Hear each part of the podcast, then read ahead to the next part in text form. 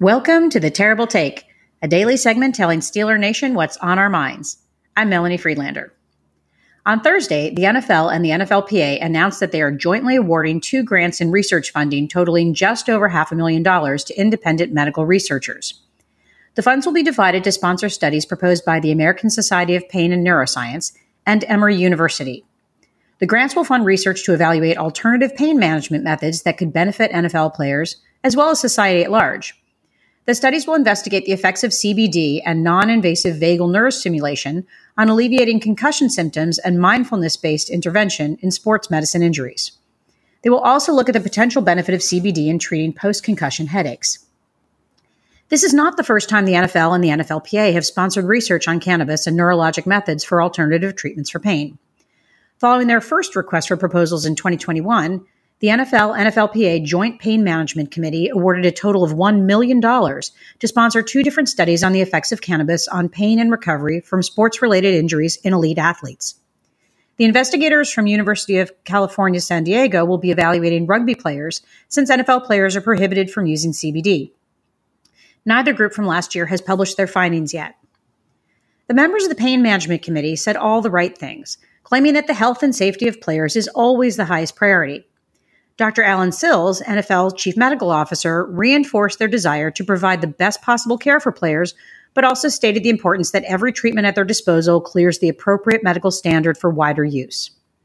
It's not the first time that Dr. Sills has used that uncertainty as the reason the NFL is holding off on allowing players to use CBD as pain management.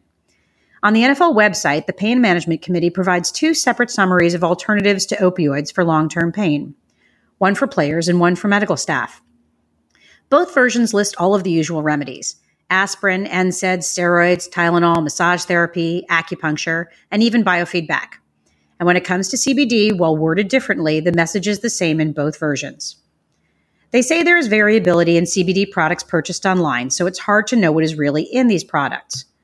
Although there are studies proving the effectiveness of cannabis in treating long-term pain and neuropathic pain, the NFL questions the accuracy of these findings based on the sample size in these studies and the length of follow-up, and they require more data to make decisions. The NFL remains concerned about the potential problems related to cannabis use, including addiction, psychiatric disorders such as depression and anxiety, and the possibility of impaired driving. To me, these arguments are flawed. So maybe the studies showing that cannabis is an effective pain treatment have some limitations from a scientific standpoint.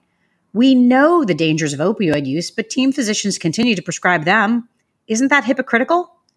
If the owners can approve a rule change recommendation from the competition committee for a year, why not do the same for CBD use?